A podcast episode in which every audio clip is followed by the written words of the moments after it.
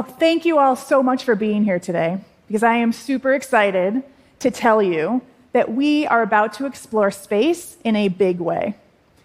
And the future of space exploration is like nothing we've ever seen before, and the future is one we can hardly even imagine. Well, well why is that? We've been exploring space since the 1950s, so what's different now? Well, for the first time ever, we are going to be using supersized spacecraft for our journey into the solar system. This is the Starship vehicle that's being developed by the company SpaceX. This vehicle will be able to launch more mass or payload, have more power, and be able to launch over and over and over again, more than any spacecraft ever designed or built, ever. So the Starship and its Super Heavy booster are a fully reusable transportation system. So that means that you don't have to build a new vehicle every time you want to fly. And so what that does is that reduces the cost of each flight and it lets you have more flights. Now, historically, rockets have been used once and then that's it. But if you think about it, like, would you ever build an airplane, fly it once, and then throw it away? Like, no, that's, that's ridiculous because the cost of each flight would be way too high and you wouldn't have very many flights, right? So let's put this in perspective a little bit. So think about the last rover that we just sent to Mars. It is an amazing mission. It's still on Mars collecting great data. So the launch cost for that mission was $243 million. So that works out to be about $100,000 per pound to launch that rover to Mars. And that's where we are today. So SpaceX is aiming to have a launch cost for Starship on the order of a couple million dollars. And so that means that you could launch that same Mars rover for about $900 per pound. So that's $100,000 versus $900. Like that's, that's a huge difference.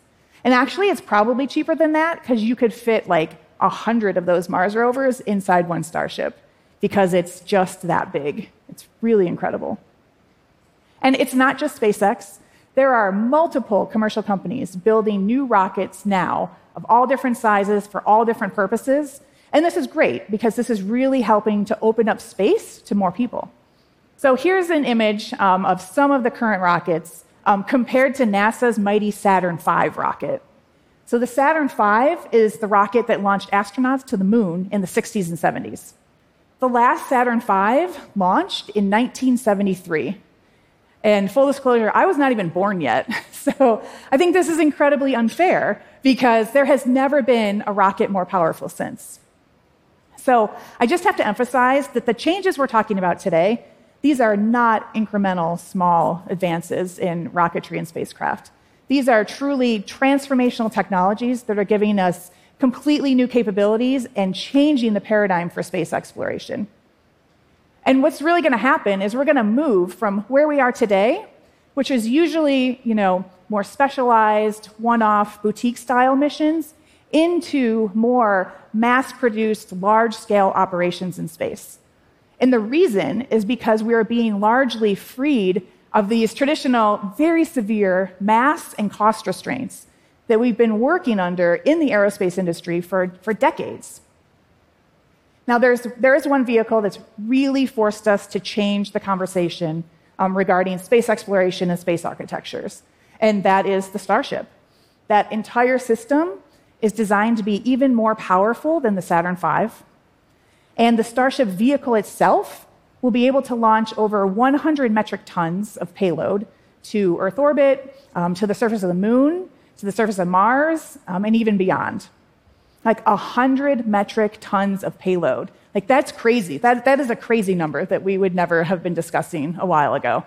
Um, because in spaceflight, we are always trying to reduce mass, right? Miniaturize your components, have your instruments be as lightweight as possible because of the mass and cost constraints.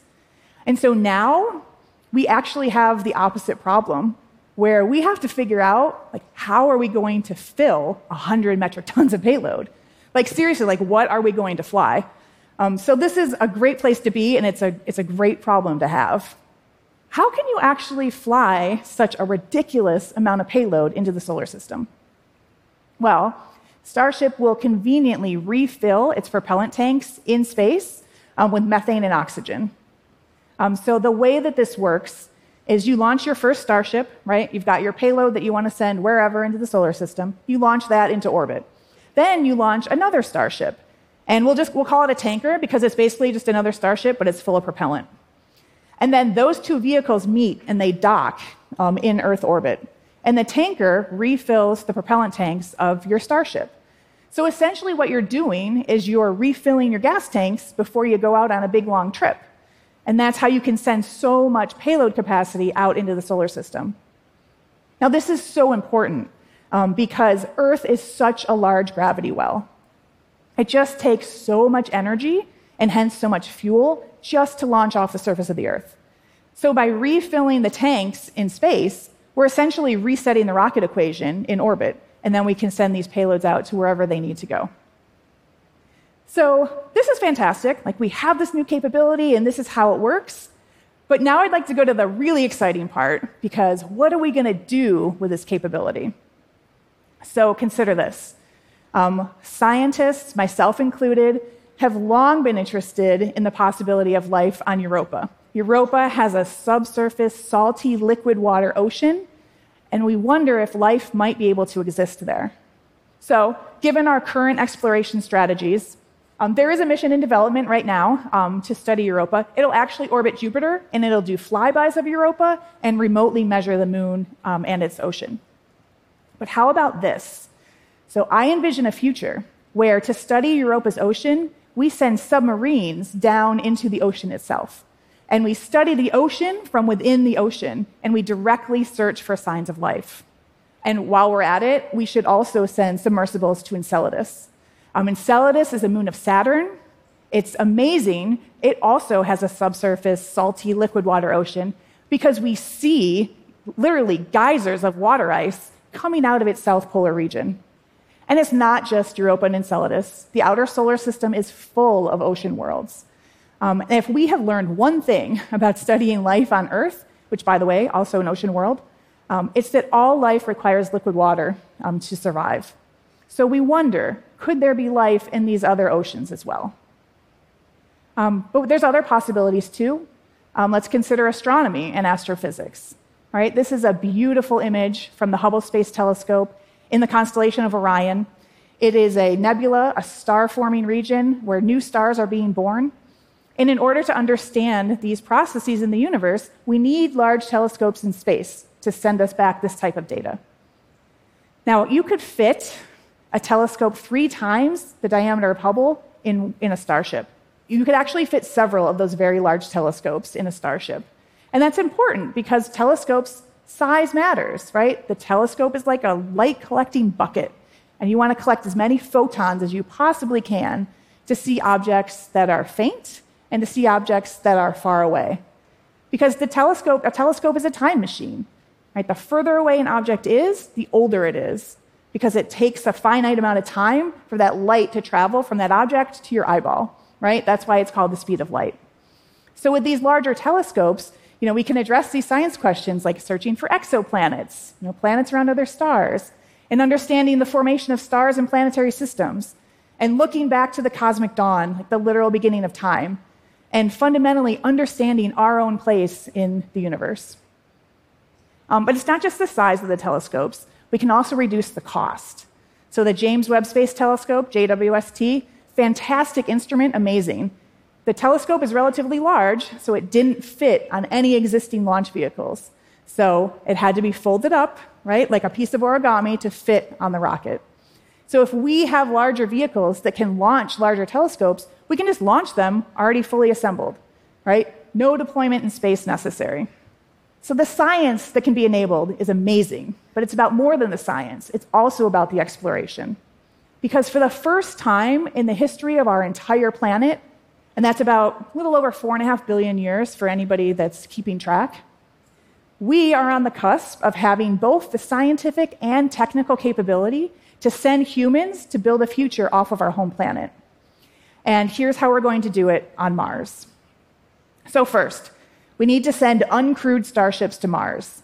I mean, we have to prove that we can safely land those vehicles before we can send humans on them. But we will use that amazing payload capacity of the starships to send elements that we need in order to enable a sustained human presence on Mars. And we're going to start with what we call ISRU, in situ resource utilization.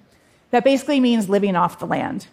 Because if we want to have a self sustaining presence on Mars, we cannot be Earth reliant, right? We cannot ferry everything we need from Earth to Mars all the time. You know, living off of local resources, it's been critical to human survival since the beginning of our entire species. Right? Our ancestors for millennia have been learning how to use local resources to do things like you know, build tools and grow food and generate energy. So, I mean, we're lucky. We live on a pretty cushy planet right now. I mean, that's why we're all here today. We have everything that we need. But Mars is different. And Mars is unforgiving. And if you run out of food or fuel or oxygen, you're done. So we have to be very smart about how we do ISRU on Mars. And the way we're going to start is by using water ice as a resource. We know Mars has lots of water ice. There's ground ice, there's rock covered glaciers, there's ice for us to use. Now, traditionally, when people talk about sending humans to Mars, we talk about sending like a few people and like maybe a little rover so they can drive around and explore a little bit. But Starship is so transformational that now we can talk about sending like heavy duty construction machinery um, to build the infrastructure that we need for a large scale presence on Mars. So I'm talking like dump trucks and backhoes and large drill rigs, all the things we're going to need for ISRU and beyond. and another thing that we need to do before the humans arrive is search for indigenous Martian life. So, this is a top priority science question Is there life on Mars? But we also have to do due diligence uh, to make sure that that landing site is safe for the humans to come and live and work. So, once we get all that robotic precursor work done, um, then the humans can arrive. And this is when we start building up a base and moving towards a civilization on Mars. Now, just imagine that for a moment, right? At this point, there will actually be Martians, except they will be people like you and me. And it's about more than just Mars, because as we develop this capability to send humans into the solar system, we can truly begin to address questions such as, you know, are we alone in the universe? And can humans thrive off planet? So, the opportunities that are afforded us by these supersized spacecraft are truly unprecedented, and they are like nothing that we've ever had before. And they're completely changing the paradigm for space exploration.